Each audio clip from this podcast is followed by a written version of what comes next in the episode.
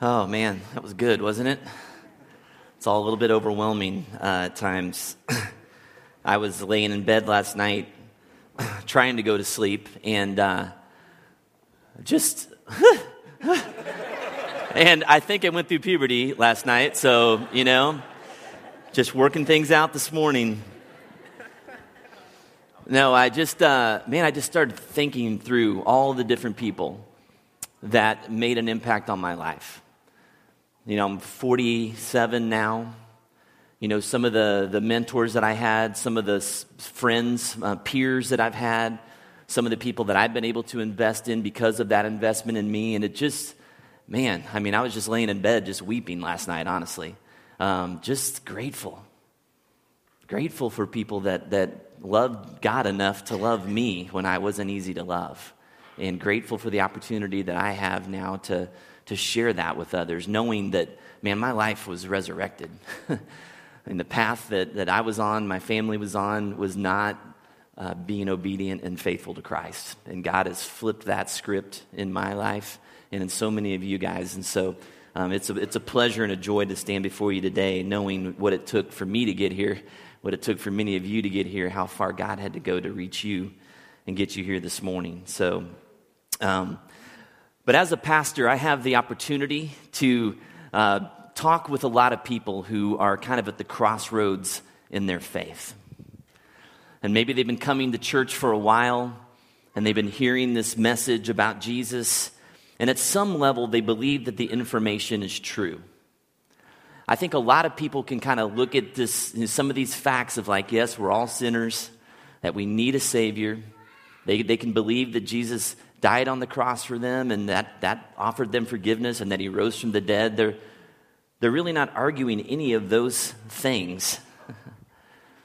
it's just that, that kind of in life, they're, they're just kind of stuck, struggling to make the transition from believing some information about Jesus to having their lives transformed by Jesus. And those are two very different things. And they're not sure how to begin living differently. And it can seem very daunting to people, um, and maybe you can relate to this, who you were living and acting and thinking in a certain way for a long time. And now all of a sudden, God comes along with this new message and this new way of operating, and it's challenging. And so I try to encourage them by, by explaining that God is just, He's ready to meet them right where they are. And however much faith they have, however much knowledge they have or don't have, that, that He's in this with them. He's committed to helping them. That, that their part is just continuing to, to take the steps forward that they know are the right things. Continuing to come to church, continuing to, to look at the Word of God and try to understand it, try, continuing trying to pray and worship with and serve alongside other people.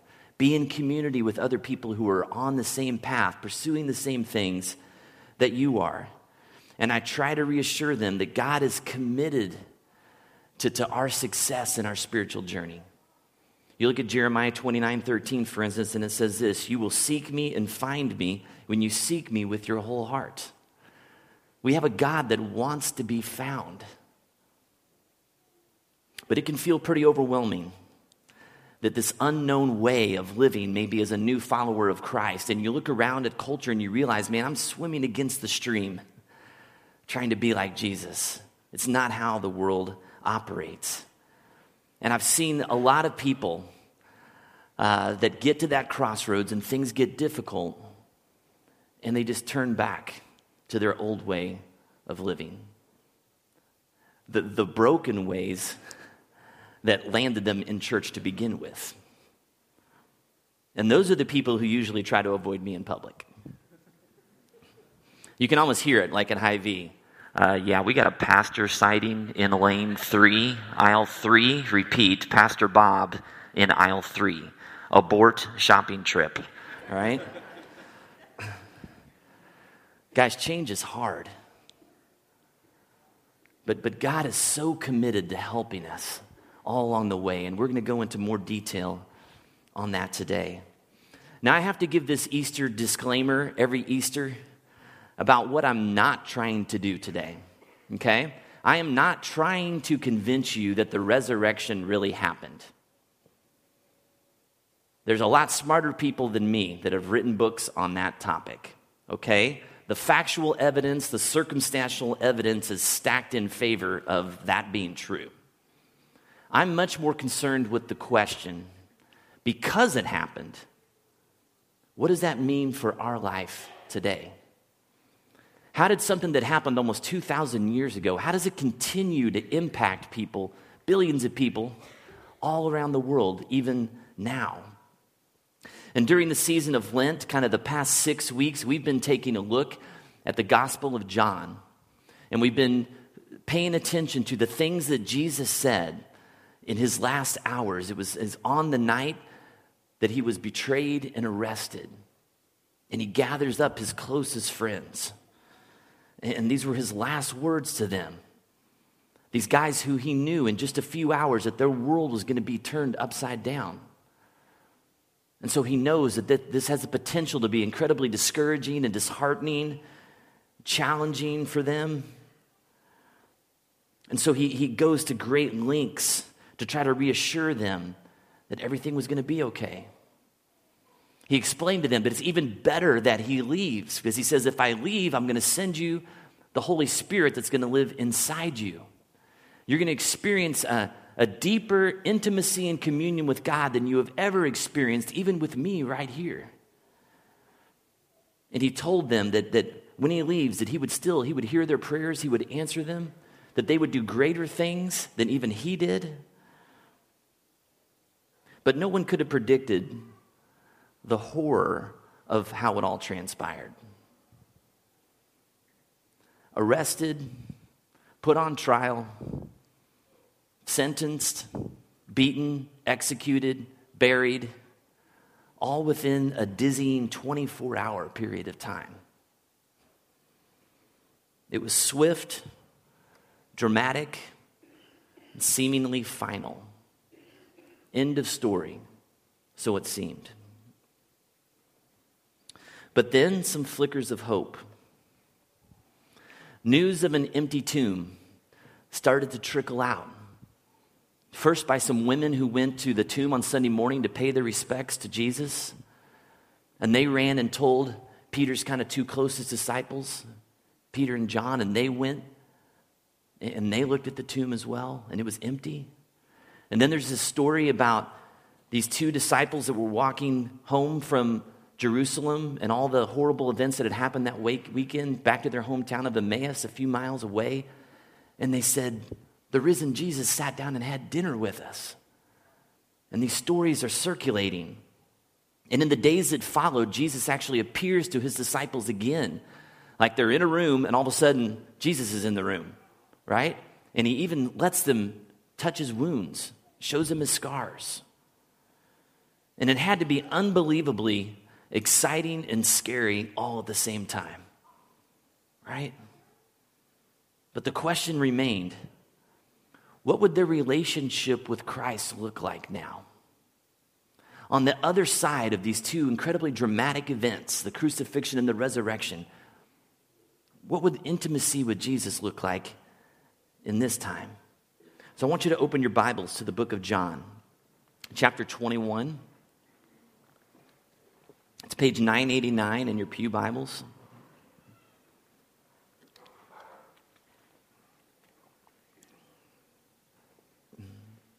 John 21. And we're going to take a look at verses 1 through 14 today. But I want you to notice right away, if you could just kind of skim down to verse 14. Verse 14 tells us that this was now the third time Jesus appeared to his disciples after he was raised from the dead. Talk about reassuring, right? Jesus is going way out of his way here to try to comfort the disciples and to meet them where they are in their confusion and trying to figure things out and let them know how this was going to work moving forward. So let's look at verse 1. It says, Afterward, Jesus appeared again to his disciples by the Sea of Galilee. So, this third encounter with Jesus takes place in Jesus and the disciples' kind of home turf. in northern Israel and Galilee. So, so, Jerusalem is in southern Israel, so now they've, they've journeyed to Galilee, the region that they're all from, where this whole movement kind of started. Why there? Well, in, in Matthew 28 10 and 16, Jesus had given these instructions. It's up on the screen, I believe. It says this Then Jesus said to them, Do not be afraid. Go tell my brothers to go to Galilee. There they will see me. Then the eleven disciples went to Galilee to the mountain where Jesus had told them to go. So at some point after the resurrection, the disciples head home per Jesus' instructions to wait for his arrival. On the mountain. That's where Jesus told them to go and wait for him. Okay? But let's look at verse 2 and 3, right? It says it happened this way Simon Peter, Thomas, also known as Didymus, which just means twin, he had a twin brother. Nathanael from Cana in Galilee, the sons of Zebedee, which were James and John, and two other disciples were together. I'm going out to fish, Simon Peter told them. And they said, We'll go with you. So they went out and got into the boat, but that night they caught nothing. So, seven out of the 11 remaining disciples are there. And apparently, they get tired of waiting for Jesus on the mountain because Peter goes, Hey, I'm going fishing. Right? So they had to come down from the mountain to get to the sea. And I think Peter is just, I don't think he knows what's going on.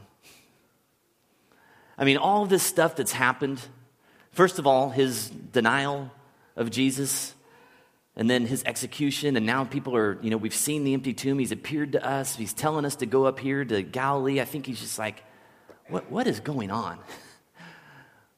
I think it's really hard for him to see how are we going to bring the kingdom of God here when our leader, Jesus, is not with us anymore? I think he's just incredibly troubled.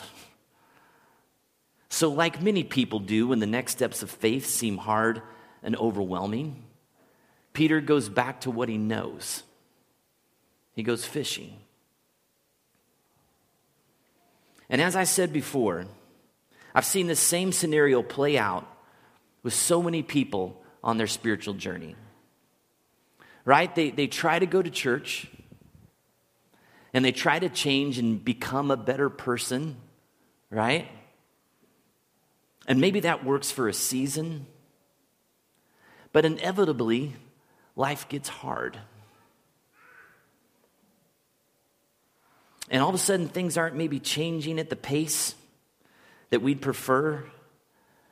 And we can get impatient waiting for God to fix us or to fix our circumstances or to fix other people around us that are annoying us, right?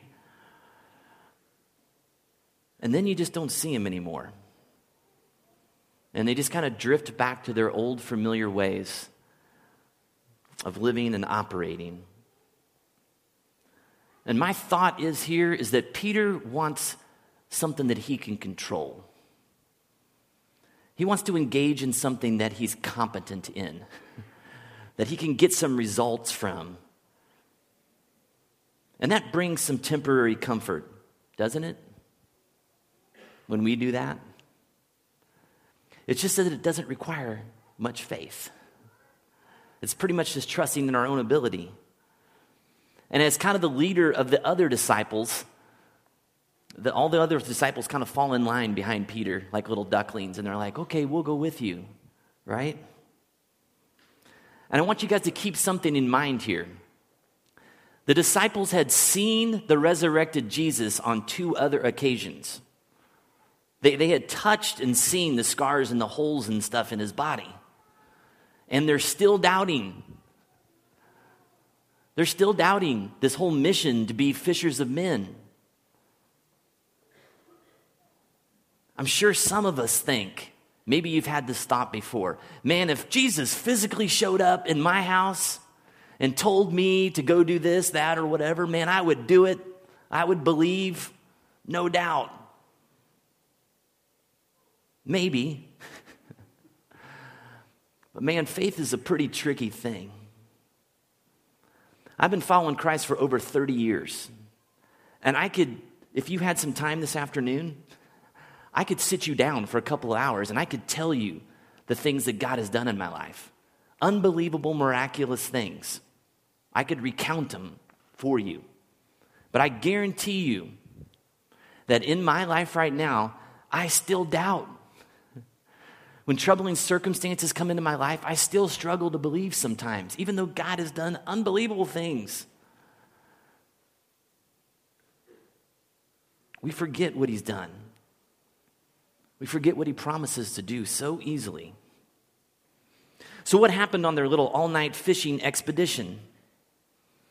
Well, when they took matters into their own hands and tried to seize some control and kind of tried to return to some normalcy in their life, the Bible says that they caught nothing.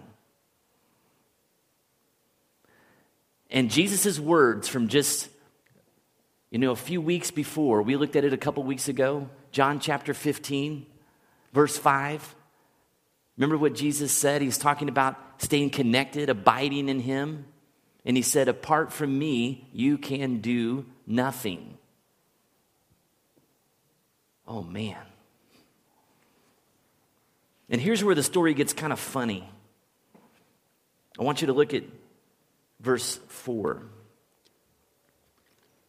It says, Early in the morning, Jesus stood on the shore, but the disciples did not realize that it was Jesus. He called out to them, Friends, haven't you any fish? No, they answered.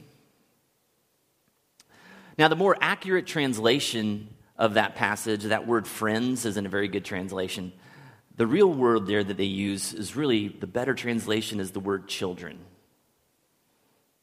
Jesus calls out to them, Children, don't you have any fish? He already knows the answer to the question, right? Don't you hate those people?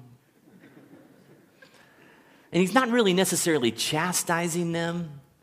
It's really Jesus' way of kind of saying, Hey, how's that going for you? Kind of going back to your old familiar way of operating and doing things. That work it out well? And man, I do that for sure. Not the Jesus part, but the disciples part. Something happens in my life that's upsetting and man, you know, the first words out of my mouth are, oh man, you know what? I'm going to pray about it. And I'm just going to trust the Lord and I'm, I'm going to be patient. I'm going to let God move in people's hearts.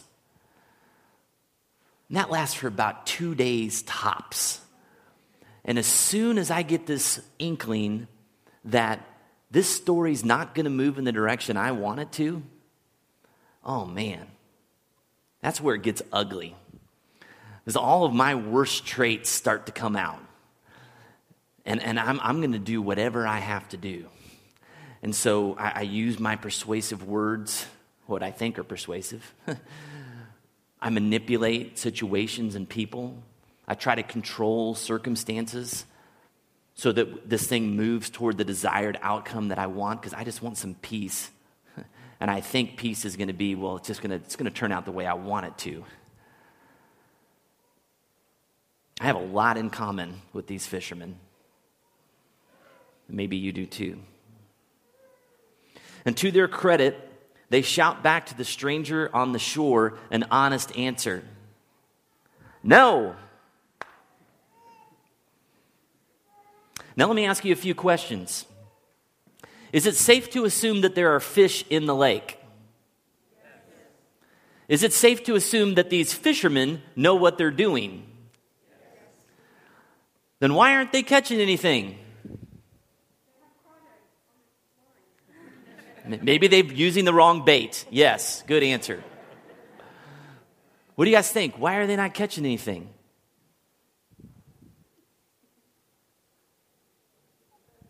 Raise your hand. This is like school. Yes. Yes. Because they didn't do what Jesus told them to do, right? Jesus isn't allowing them to catch any fish. Why?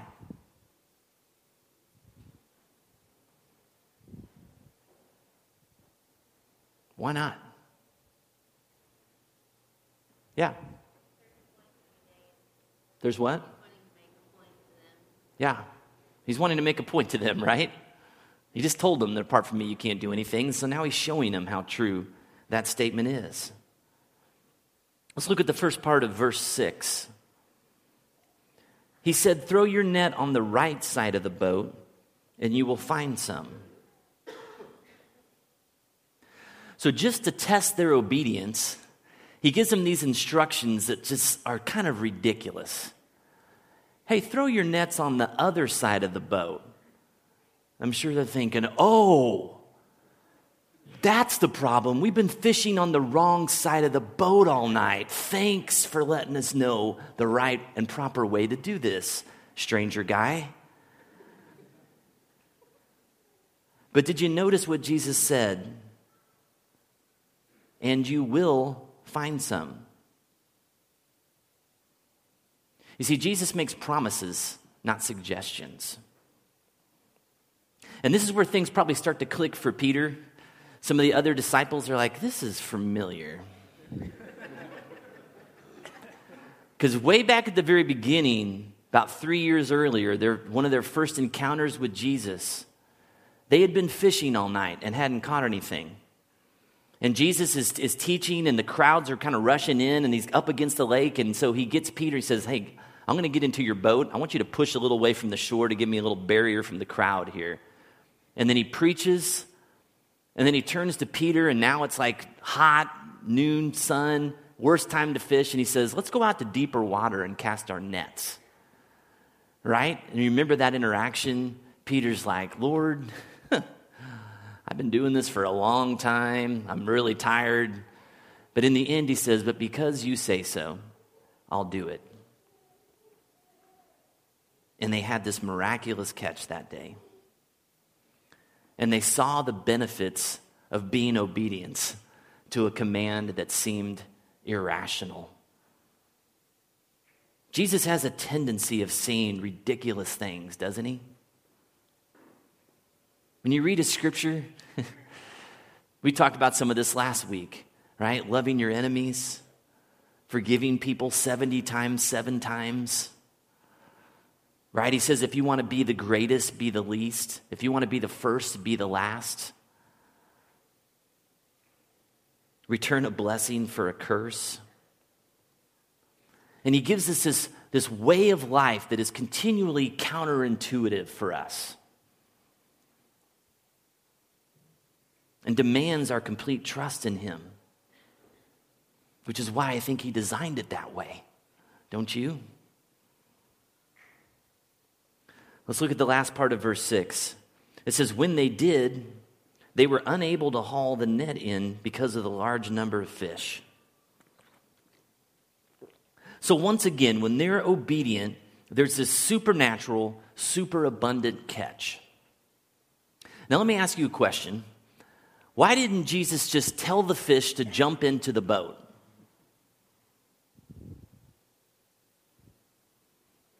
Why does he tell them to cast the net? Yes.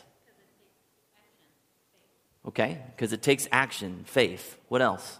That's great. Yeah. Jesus isn't going to do all the work for them. He wants us to participate with him right? Because then we get to celebrate when things go well. He wants us to be a part of the mission. Let's look at verse 7. It says, Then the disciple whom Jesus loved said to Peter, It is the Lord. As soon as Simon Peter heard him say, It is the Lord, because remember, they, they didn't recognize Jesus. Peter wraps his outer garment around him, for he had taken it off, and jumped into the water. I love this. I've spoken to a lot of, of my friends lately uh, with, who have teenage children, and they've been lamenting to me. Everybody, all the teenagers are like, Would you talk to him? Is he talking about us? Just assume yes. And they've been like, Oh man, my kids are driving me crazy. They're so impulsive. They just react.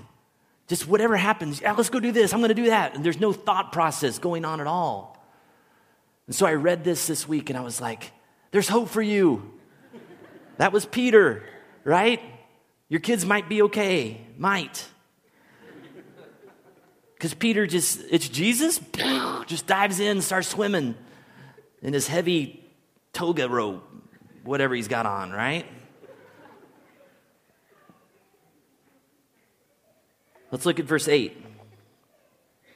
It says the other disciples followed in the boat, which made more sense, towing the net full of fish, for they were not far from shore, about a hundred yards.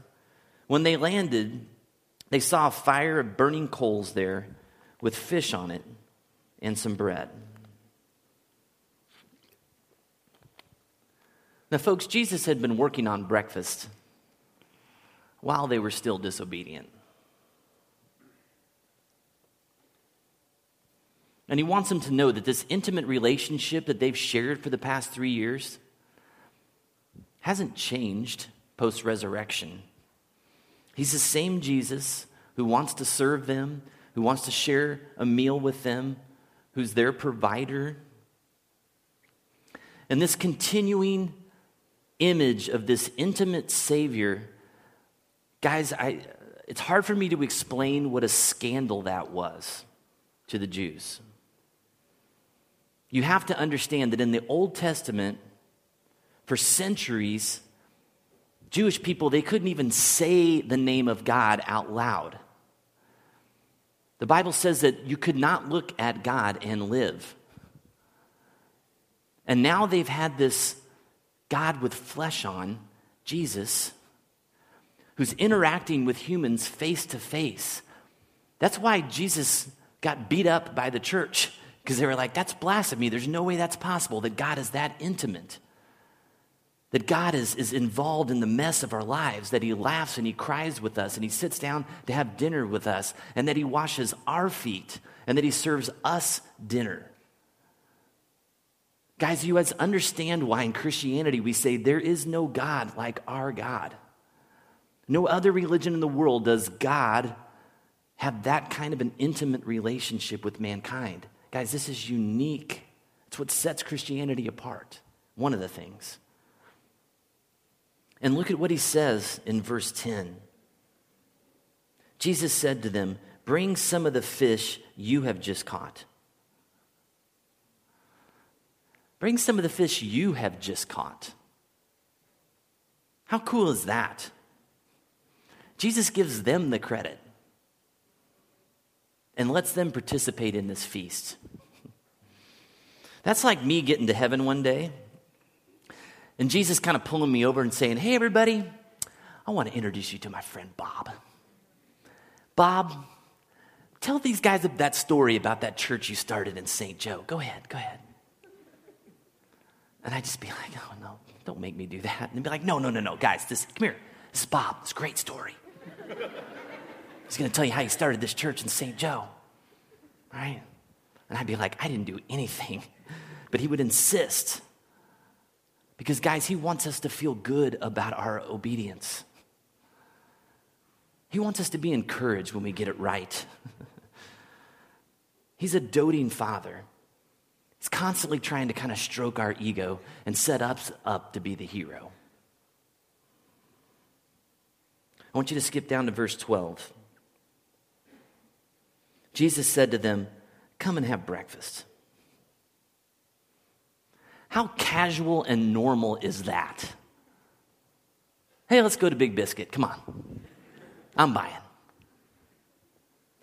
You know, it's funny when I sit down and I have those conversations with new believers and they, they say things like, oh man, I could never pray out loud. Oh, I could never share my faith with people. That's so scary. And I'm like, really? I mean, this Jesus guy just said, come and have breakfast. Like he's just the most chill dude you'll ever meet. It's not complicated. He just wants us to be real. He just wants us to share our heart with him and with other people. He's just proud of us for trying. And remember, this whole event that we've looked at began with a command. He said, Go to Galilee, and I'll meet you there. And it's this invitation into intimacy and relationship. And Jesus' invitation is the same for us today. He says, instead of trying to go back to your old life when things get hard, Jesus gently speaks to us and he says, Hey, come to me, all you who are weary and burdened, and I will give you rest. It's an invitation with a promise. He says, Come to me. Not go and buy a bunch of stuff to make yourself feel better. Not go on vacation or try to distract yourself or hang out with your boyfriend or girlfriend more.